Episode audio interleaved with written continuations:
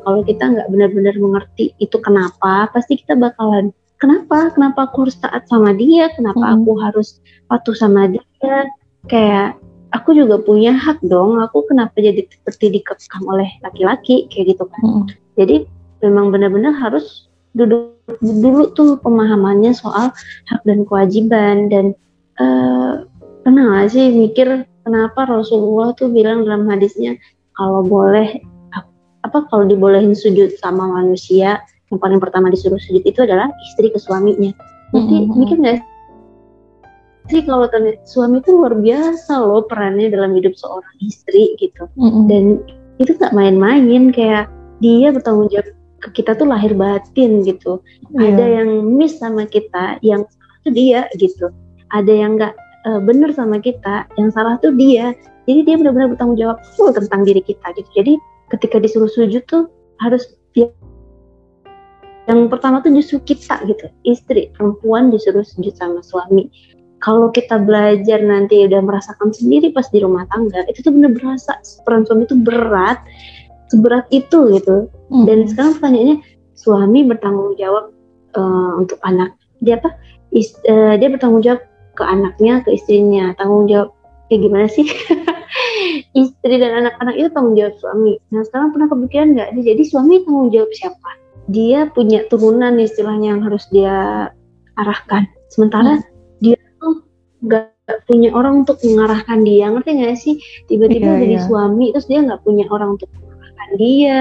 Terus dia suami dan dia eh, mm, nggak uh, mm, ada yang akan jadi backup dia gitu loh. Dan itu benar-benar perkara yang berat. Nah sekarang banyak orang pengen istri dan suami sama, jadi mau sama-sama mm-hmm. merasakan keberatan itu.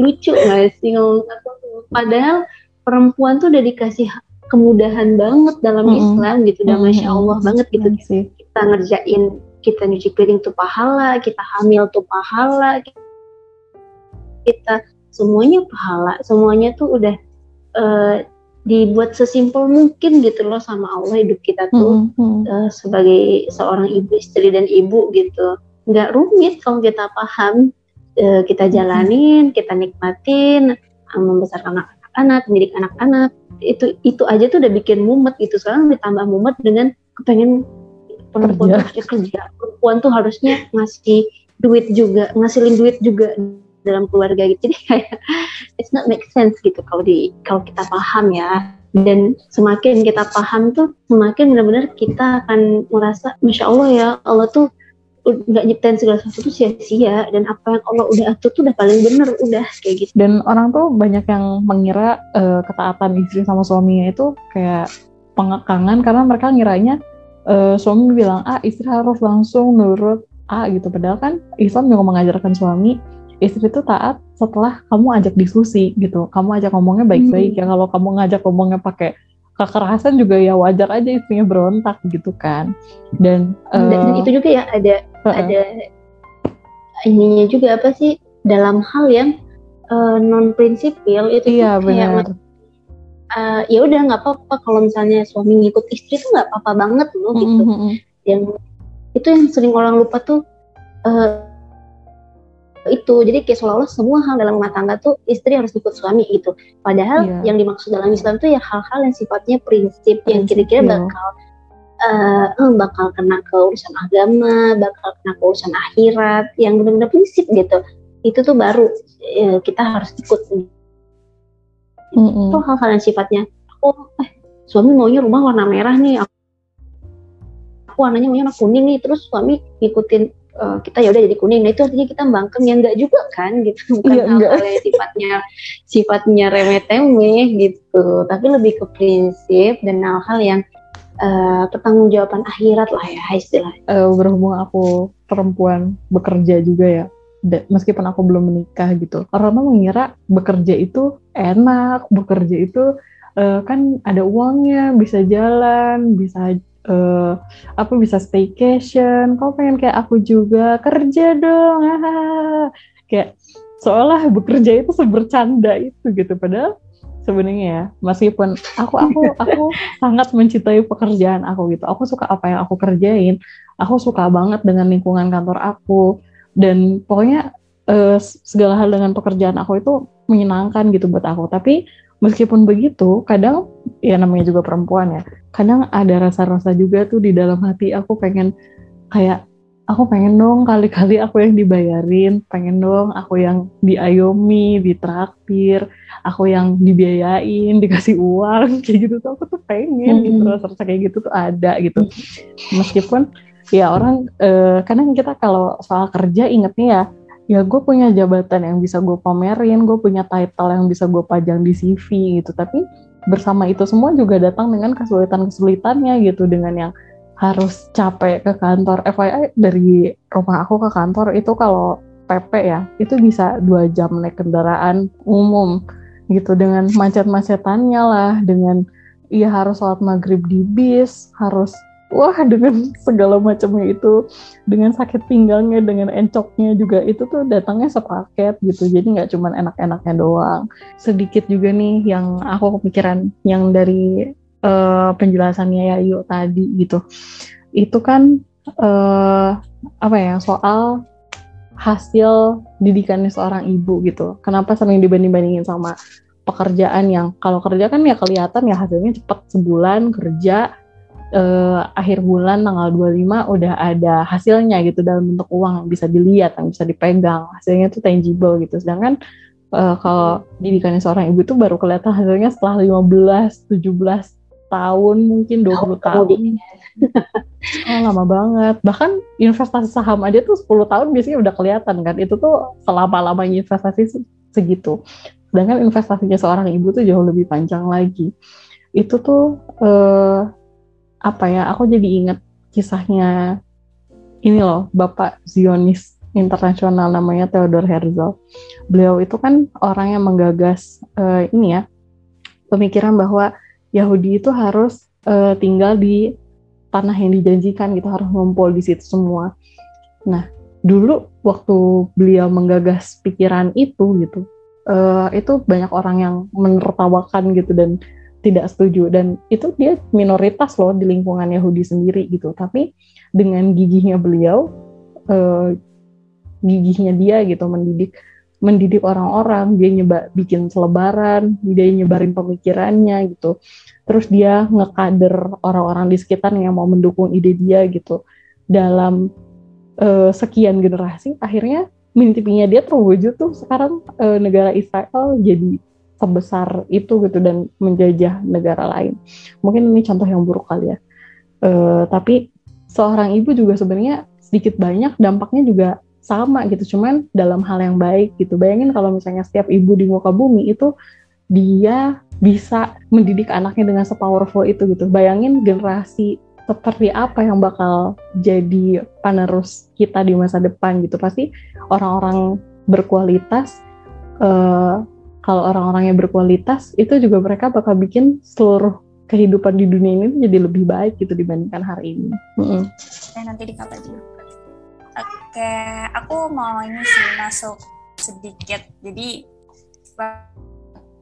uh, sebenarnya ini sih balik lagi ke ini ya bagian pemahaman itu tadi gitu. Sebenarnya mm -hmm. agak ini sih kalau aku tuh agak apa ya agak bosen gitu ketika yang dibahas itu itu lagi itu lagi gitu kan biasanya sering tuh kalau ada pertanyaan-pertanyaan yang kayak misalkan uh, istri tuh kalau misalkan kayak perempuan tuh kalau misalnya udah uh, nikah udah punya suami kalau kerja boleh nggak sih kayak gitu kan itu kan biasanya yeah. sering ya kayak gitu nah mm -hmm. itu tuh sebenarnya udah clear gitu kan kalau misalkan di dalam Islam itu perempuan bekerja istri bekerja itu boleh gitu boleh. cuma kan itu jatuhnya oh, iya. jadi kayak iya jatuhnya itu kayak jadi mubah gitu kan kak nah sedangkan mm -hmm. yang jadi kewajibannya itu adalah kayak mengasuh anak gitu kan jadi istilahnya tuh kalau misalkan kita tahu prioritas gitu ya ya kita hmm. itu tentu uh, harus memprioritaskan untuk mengerjakan uh, amalan yang wajib dibanding yang sunnah gitu. Mubah. Apalagi uh, yang di ya apalagi yang dibandingin malah yang mubah kayak gitu kan. Mm -hmm. Jadi ya istilahnya apa ya kalau misalnya kalian mau kerja gitu ya mau kerja ya nggak apa-apa asal yang jadi kewajibannya tuh udah beres dulu kayak gitu loh mm -hmm. gitu sih dan uh, tadi sih yang yang disampaikan sama Karifa juga gitu yang uh, apa sih tadi kisah dari ini ya yang Zionis itu itu Iya. sebenarnya juga yang aku amazed dari konsep kayak ketahanan keluarga tuh karena kan ini ya keluarga itu kan jadi salah satu bukan jadi salah satu menjadi uh, satu komunitas terkecil gitu dalam masyarakat kita gitu kan yang isinya ada ini ya konsep keluarga inti ada ayah ibu dan anak gitu kan Mm-mm. jadi tuh uh, si rumah ini dia jadi salah satu tempat utama mempertahankan nilai-nilai yang ada di masyarakat kayak gitu loh. Mm-mm.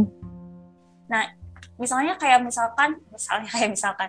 Nah, kalau misalkan si para uh, perempuan ini, si ibu-ibu ini, si istri-istri ini paham dengan tugas mereka, pas itu kayak misalkan uh, peradaban itu bisa dibangun secara dari bottom to up gitu loh. Jadi dari istilahnya individu dulu, terus individu udah kelar nih, kita balik ke keluarga gitu. Nah, setelah keluarga udah clear juga, baru kita istilahnya kayak memperbaiki masyarakat gitu kan.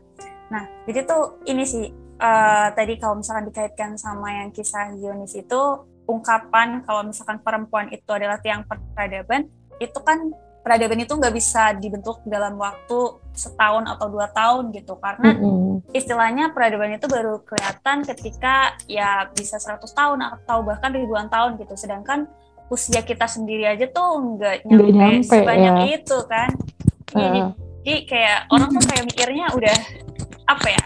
Menurut aku kayak hmm, ada baiknya kita bisa lebih visioner gitu. Istilahnya uh, kalau misalkan bisa dimulai dari kita mungkin kita juga bisa nurunin ke uh, anak-anak kita cucu-cucu kita dan cicit-cicit lainnya. Itu dakwah itu tetap apa ya ada estafetnya gitu lah tetap berkelanjutan mm-mm, mm-mm. sampai ada masanya uh, Islam itu jaya gitu. Kan sebenarnya kejayaan Islam itu kan juga udah dijanjikan ya kayak kita tuh udahlah nggak usah ngeraguin lagi udah nggak usah ngeraguin lagi karena itu tuh Pasti bakal akan terjadi terjadi. suatu hari nanti gitu karena itu janjinya Allah nah, nah cuma yang jadi PR adalah apakah kita termasuk dalam bagian orang-orang yang menjayakan Islam tersebut atau enggak gitu kan jadi uh, sebenarnya yang perlu dipertanyakan di sini adalah uh, posisi kita tuh ada di mana kayak gitu sih. Jadi mungkin kalau misalkan kita sebagai perempuan, sebagai istri, sebagai ibu mungkin hal yang bisa kita lakukan ya yang tiga misi itu tadi kayak menjadi wanita solehah, istri taat dan ibu yang mendidik. Kayak contoh yang sekarang aja tuh mau dia Yunda. Ah, iya Heboh banget ya bener. dia. Dan setelah dia dia lagi up kayak sekarang gitu ya. Orang-orang mulai tuh eh mamanya Modi diwawancara. Mamanya ngomong di sana, ngomong di sini. Nah, akhirnya kebuka kan siapa si Modi itu kebentuk dari ibunya, cara didikan ibunya, bener gak sih? Jadi Iya kayak benar. eh eh, itu dan itu kayak Modi yang sekarang tuh ya didikan bertahun-tahun dari ibunya itu kan dan selama itu nggak ada yang tahu ibunya Modi siapa ibunya nggak Iya, up benar. gitu sampai akhirnya sekarang Modinya nikah dan eh, Bu siapa sih Muren ya nama nama Iya, ibunya keren. nah ibunya tuh langsung up gitu namanya di mana-mana nah itu yang menurutku eh jujur ya waktu awal-awal tuh aku nggak ngerti gitu loh maksudku oh iya perempuan itu mendidik peradaban membentuk peradaban jujur aku tuh apa sih peradaban tuh kayak gimana? Aku tuh berat gitu awalnya mikir Eh, itu sebelum nikah dan sebelum punya anak ya. Kayak aduh nggak nggak duduk nih apaan tuh? Sampai akhirnya aku eh, nikah dan punya anak itu aku baru ngeh gitu yang sebenarnya maksud peradaban itu apa gitu. Simple aja sesimpel kayak eh, gini aku sama suami misalkan kita punya perbedaan eh, cara kehidupan sehari-hari misal gitu ya. Eh, taruhlah oh aku ibuku basicnya kesehatan. Jadi Hmm. di rumah aku tuh dulu selalu makan harus ada sayur harus ada sayur. Kayak oh, kalau belum masak sayur tuh belum boleh makan gitu. Dan Hmm. dulu tuh kesel banget rasanya kenapa sih harus makan sayur sayur sayur? Gitu. Sampai akhirnya aku berkeluarga aku tuh eh, oh ya satu sisi ya suamiku eh, di keluarganya tuh nggak ada tuh yang kayak gitu. Ya makan nggak pakai sayur juga nggak apa-apa gitu. Eh, makan lauknya aja nggak nggak ada protein eh nggak ada protein nabati protein hewani aja nggak apa-apa gitu. Maksudnya kayak yang nggak lengkap-lengkap lah menunya. Mm-mm. nah itu aja tuh ketika kita bertemu jadi pasangan suami istri dan dalam rumah tangga eh, kerasa gitu ternyata dirikan ibuku yang seperti itu uh, jadi pola pikir aku gitu. Sekarang aku kalau masak di rumah oh iya menunya harus ada sayur. Nggak boleh nggak ada sayur. Tanpa sadar gitu. Padahal dulu aku nolak tuh makan sayur tiap, tiap sebentar sayur sayur sayur gitu.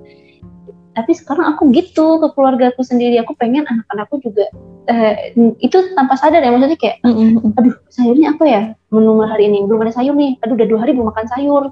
Jadi kayak panik sendiri gitu.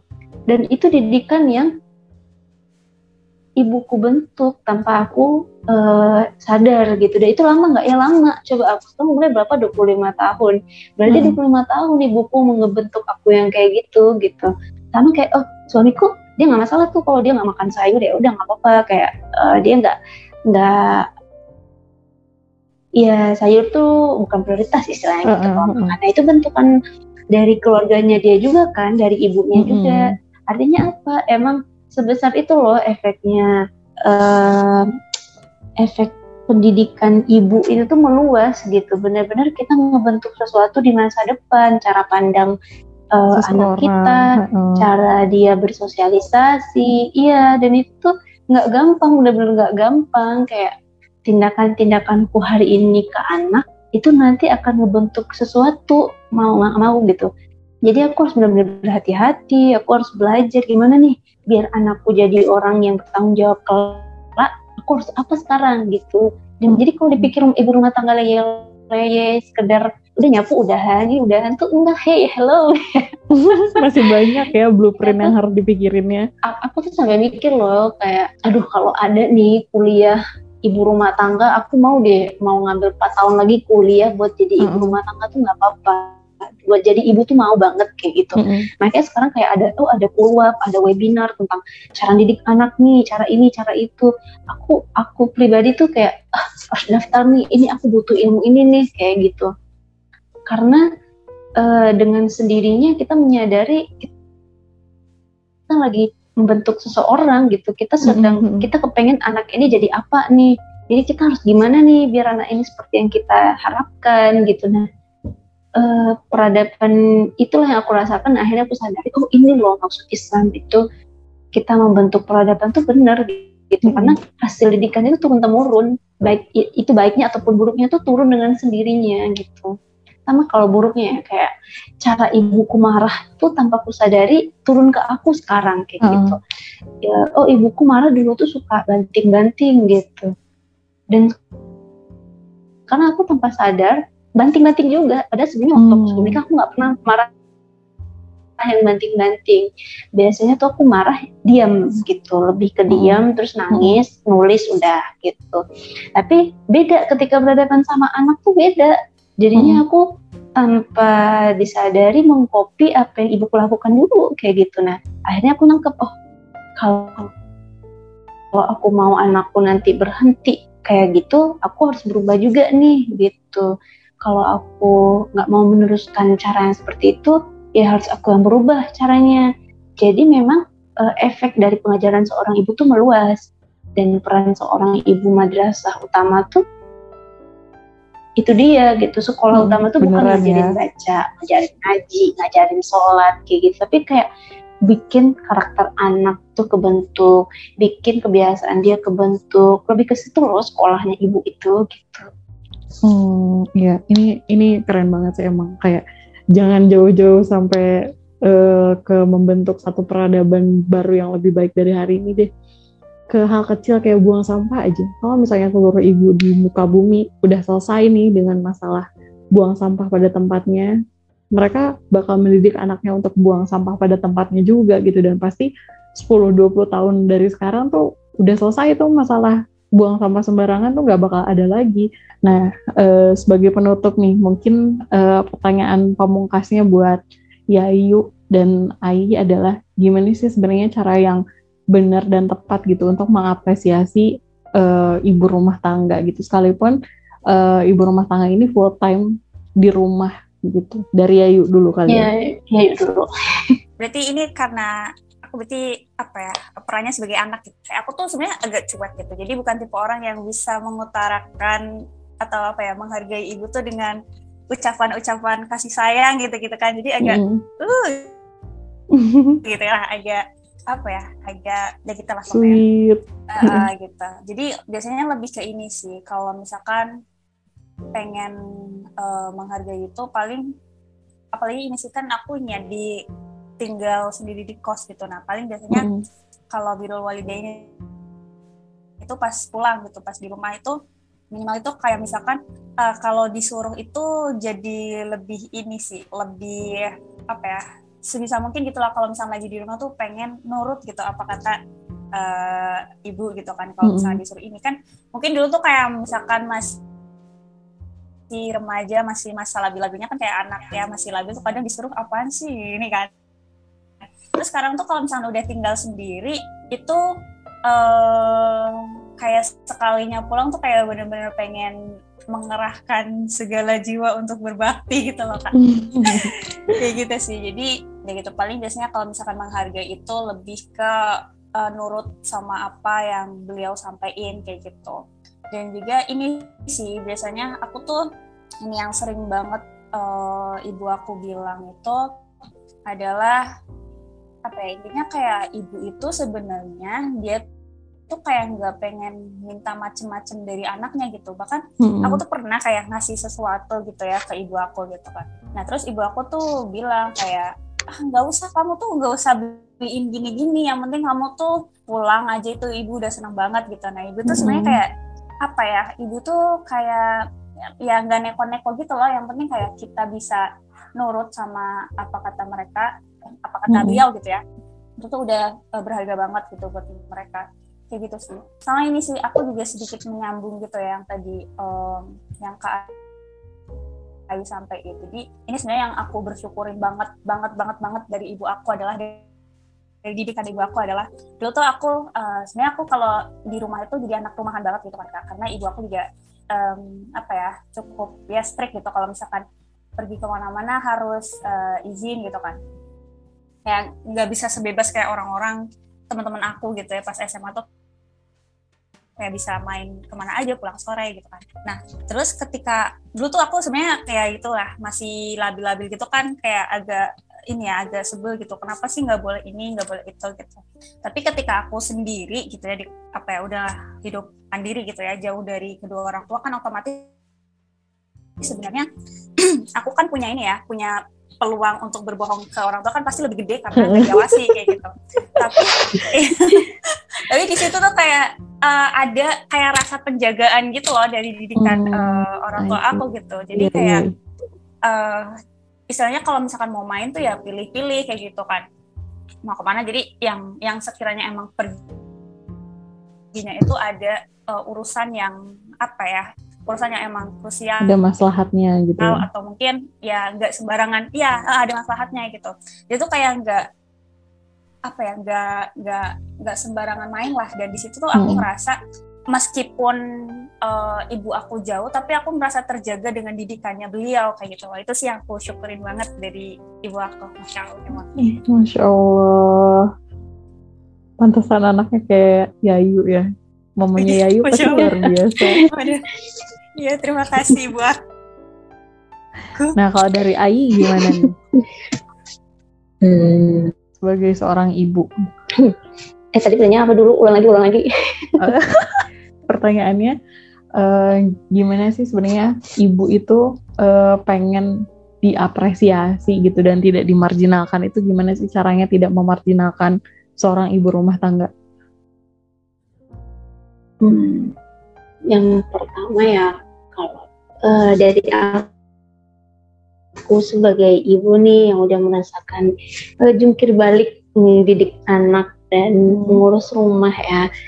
Uh, kita tuh nggak pingin loh diapresiasi yang luar biasa dikasih apa dikasih apa bener kata Yayu tadi gitu kayak hmm. ibu tuh sebenarnya nggak pingin kita tuh ngasih sesuatu apa-apa gitu loh nggak pengen hmm. yang berat-berat gitu loh justru yang kami yang kami ya yang ibu-ibu tuh inginkan hal-hal sesederhana kayak dibilang uh, empat hal aja. Yang pertama tuh bilang uh, dibilang terima kasih. Kayak makasih ya hari ini. Ini untuk misalnya nih kalau udah pasangan kayak bilang ke pasangannya ke istrinya makasih ya hari ini udah ngurus anak-anak, udah ngurus rumah, sekedar diomongin kayak gitu tuh kita udah ngerasa oh aku di notice gitu. Mm -hmm. Terus kalau misalnya kita teman teman dari seorang ibu bilang makasih tuh ya bilang juga misalkan kan pasti ada beberapa teman yang curhat ya aduh ya nih anakku lagi sakit ya nih aku lagi capek banget ngurus rumah segala macam uh, kita bisa ngasih apresiasi dengan bilang oh, makasih loh kamu tuh udah jadi perempuan yang tangguh untuk dirimu sendiri misalkan hmm. makasih loh kamu udah uh, mengorbankan dirimu untuk oh, anak-anak. Kamu itu udah hebat loh misal gitu. Nah yang kedua itu maaf. Di, di sesederhana dibilang maaf. Maaf tuh kayak maaf ya nggak bisa bantu. Itu misalkan ada temen yang curhat nih tentang masalah aduh anakku nggak mau makan anakku susah hmm. makan. Hmm. kita sebagai teman tuh bisa ngasih dia bantuan dengan bilang maaf gitu maaf ya nggak bisa bantu kamu tapi kamu udah hebat loh pokoknya tenang diri aja ya. Istilahnya apa ya? Afirmasi uh, ya. apresiasi ke ibu tuh jangan uh, afirmasi. Dikasih afirmasi terus dibilang hal eh, hal-hal yang positif aja gitu dan simple nggak usah yang susah-susah mikir gitu. Kalau ada ibu-ibu yang curhat atau yang kelihatannya dia kecapean segala macam tuh hmm. udah nggak usah di ditimpalin lagi kayak gitu nggak hmm. usah dikomentarin lagi cukup dikasih semangat terus dibilang uh, apa ya dua kalimat sih yang aku paling suka. Hmm. jadi ibu tuh adalah ketika ada orang yang bilang nggak apa-apa kok kamu udah ngelakuin yang terbaik atau nggak apa-apa you are doing great gitu. Nggak apa-apa kamu udah hebat sampai sejauh ini loh. Nah aku tuh ketika ada yang ngomong gitu aku merasa sangat dihargai kayak gitu. Kayak hmm. ada yang yang melihat perjuangan aku kayak gitu ketika aku curhat ke teman ke orang uh, kesulitan-kesulitan yang aku hadapi yang ibu-ibu tuh inginkan tuh bukan nasihat bukan hmm. apa ya bu bukan solusi gitu mereka tuh nggak butuh solusi sebenarnya karena uh, nanti mereka nyari sendiri sebenarnya pasti yeah. mereka nyari aduh anak susah makan solusinya apa mereka pasti bakal search uh, aku nggak bisa uh, cara nyimpan daging yang benar tuh gimana mereka pasti searching belajar mm -hmm. uh, tapi yang mereka butuhkan ketika cerita itu adalah ini kalau misalnya kebanyakan yang single ya terus temannya udah nikah uh -uh. Um, kasih itu tadi afirmasi yang baik aja dibilang you are doing great gitu. It's okay nggak apa-apa kamu belum bisa semuanya nggak semua nggak harus sempurna kok kayak kayak gitu. Dan ya udah itu udah cukup gitu nggak usah di aduh kamu harusnya kayak gini harusnya kamu gini hmm. kamu bagusnya gini gitu. Nggak usah nggak usah karena sebenarnya gitu. ibu-ibu ini tuh karena, pinter ya udah punya solusinya gitu sebenarnya mereka tuh nah, tahu nggak sih apa yang sering bikin uh, ibu tuh apa ya bikin ibu rumah tangga seringnya down dengan posisi dia itu adalah hmm. karena hal dia tuh sering nggak dinotis entah itu oleh pasangan keluarga hmm. dan lingkungan gitu nggak dinotis itu ya kayak yang kita bilang di awal tadi ya karena yeah. dianggap itu hal yang udah biasa rutinitas jadi ya udah aja gitu padahal sekedar diucapkan terima kasih diucapkan kamu hebat, kamu udah oke okay kok sampai sejauh ini. Itu tuh dia merasa dihargai, dia merasa dianggap, dia merasa uh, perjuangan dia tuh dilihat gitu. Dan itu yang kita pengen apresiasinya. Nah untuk hal-hal yang kalimat negatif kayak tadi gimana dong yang kayak orang ngomong, ah kamu ngurutin uang suami, ah kamu nggak berkontribusi, ah kamu sayang sama ijazah segala macam. Uh, secara sadar kita bilang ya kan kita nggak bisa ngontrol omong orang dan apa yang akan orang omongin itu hal yang kayak mau nggak mau pasti akan kita hadapi gitu. Mm -hmm. Jadi ya perlunya ilmu tadi itu. Jadi kita kalau udah tahu nih, udah berilmu, udah berhenti omongin yang kayak gitu. Terus uh, mending tahan-tahan diri lah ya buat komentar. Apa pun itu yeah. nggak cuma ke ibu rumah tangga, tapi ke ya komentar sih. Semua ya, orang juga ya. orang tuh suka komentar kan. Iya jadi kalau emang nggak bisa ngasih hal yang positif ya udah nggak usah komentar. Tapi kalaupun memang harus berkomentar aku tuh lebih nyaranin kayak di awal kalimat awal saya aku ngerti sih posisi kamu tuh menurutku pendapatmu oke cuman kalau masukanku nih ya boleh dipertimbangin nah itu kan enak ya jadi kayak hmm. uh, mengomentari tapi nggak maksud untuk menggurui atau menyalahkan hmm. kayak gitu mungkin cara berbicara yang tepat aja sih kayak gitu hmm. lebih ke intinya ngasih saran lebih bukan ke, nyuruh ya. hmm karena gini jadi ibu rumah tangga tuh udah lelah secara uh, lahir ya istilahnya fisik tuh benar lah ngurusin hmm. anak terus coba bayangin ya anak yang tadinya uh, belum bisa disuapin terus tiba-tiba sekarang udah bisa pegang sendok dia bisa hmm. makan sendiri eh pas udah makan sendiri tumpah tumpah hmm. sana tumpah tumpah sini untuk membentuk anak yang bisa makan duduk di kursi kayak kita sekarang tuh bukan tiba-tiba tiba-tiba jadi gitu. Jadi ibu tuh mm -hmm. udah menguras energi dan tenaganya tuh setiap hari setiap saat setiap waktu. Mau tidur aja tuh masih pikiran urusan rumah tangga dan urusan anak urusan suami. Jadi uh, yuk sama-sama apresiasi para ibu yang yang kita kenal teman-teman kita bahkan mungkin keluarga kolega saudara kita ya pakai hal sederhana dengan cara notice aja hargai mereka. Terus kalau ketika kalian lihat me memang mereka lagi kesusahan kalau kalian bisa bantu itu udah bagus banget gitu. Misalnya oh, hmm. oh mereka lagi masak terus anaknya uh, rewel kan bisa ambil anaknya dulu tuh misalnya. Um, atau kalian gantiin masak biar dia ngurus anaknya. Itu mungkin keluarga ya atau kenalan hmm. kita tuh. Kalau misalnya secara nyata. Tapi kalau secara di medsos misalkan ini juga sering ya kayak uh, taruhlah kita tahu nih oh iya dalam ilmunya ASI itu harus dua tahun ASI eh, ASI eksklusif terus enam bulan gitu terus kita ada teman yang upload ternyata anaknya lima bulan tapi udah susu formula tanpa kita hmm. tahu tuh dia kenapa-napa iya. terus langsung eh kok kamu ngasih susu formula sih nggak bagus loh nah, nah, nah, nah. Ya, lebih baik tuh ya kalau kalian ngeliat sesuatu yang nggak pas sama kalian nggak pas sama keilmuan yang kalian tahu tentang seorang hmm. ibu itu di media sosial, uh, coba mulai dengan pertanyaan kenapa? atau tanya dulu ke dianya gitu kayak uh, eh anaknya sufor ada apa? gitu atau kayak oh dia tanya dulu jadi biarkan dia cerita biarkan dia kasih ruang untuk dia ngomong dulu tuh kenapanya nanti kalau dia udah tahu ya kita udah tahu dia kenapa mengambil suatu keputusan itu baru tuh kita mau ngasih masukan silakan kalau kita mau diam aja juga nggak apa-apa jadi ya um, jangan langsung-langsung aja gitu hmm. karena keputusan setiap keputusan yang diambil oleh seorang ibu tuh itu tuh udah mengalami banyak sekali pemikiran loh gitu nggak hmm. mudah dan berat untuk dia jadi kita jangan nambahin beban dia juga oh satu hmm. lagi kalau mau apresiasi hmm. ibu kasih kado, kasih hadiah, kirimin GoFood, oh, itu udah paling iya benar.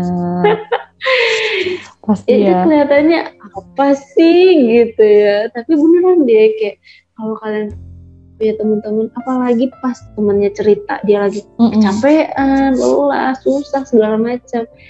Uh, kalau kalian punya kelebihan atau memang simpel sih nggak usah juga kelebihan paling kalian kayak jajanin lima ribu sepuluh ribu mm -hmm. terus sudah kasih ke dia atau beliin sesuatu yang under 50k terus kalian kirim pesan Shopee kirim ke rumahnya terus kayak wah apa nih itu tuh udah bikin sesuatu yang seneng loh untuk mm-hmm. seorang ibu gitu Nah, nggak perlu tuh kalian apresiasi wah juara ibu hebat atau apa gimana gimana gitu nggak perlu.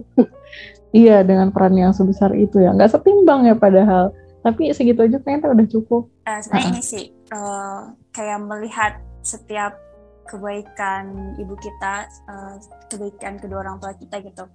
Kan kadang tuh ada ini ya uh, generasi-generasi strawberry gitu yang kadang oh, tuh iya mereka ya kan kan yang kayak baru apa sih orang tuanya strict gitu dilarang ABCD itu udah mengkategorikan uh, orang tua itu sebagai toxic parents, iya. ya, toxic parents gitu kan. Itu nggak tahu kenapa ya kak nggak tahu kenapa tuh aku kayak kadang suka apa ya nggak ridho gitu kalau misalnya ada anak yang dengan seenaknya gitu kayak mengkategorikan orang tuanya tuh sebagai toksik gitu kadang aku mikir kayak emang setoksik toksiknya orang tua kalian kalian disuruh apa sih gitu kayak disuruh mm -hmm. nyembah berhalakah atau gimana gitu kan mm -hmm.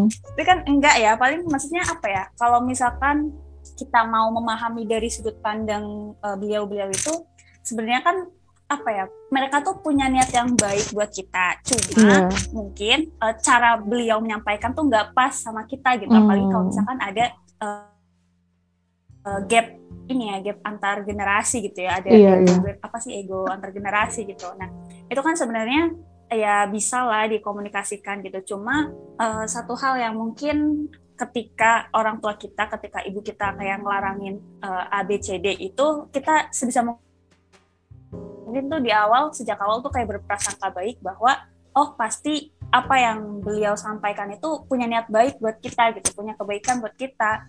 Dan bisa jadi apa ya mereka punya niat itu karena mereka udah lebih berpengalaman hidup daripada kita gitu kan. Nah di situ mm -hmm.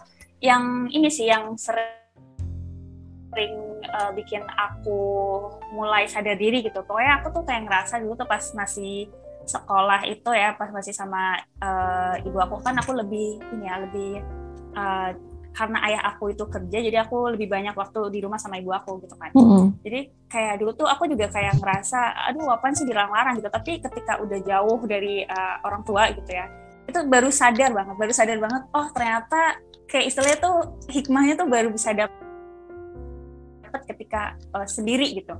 Ternyata orang tua aku tuh uh, aku begini biar aku begini kayak gitu loh.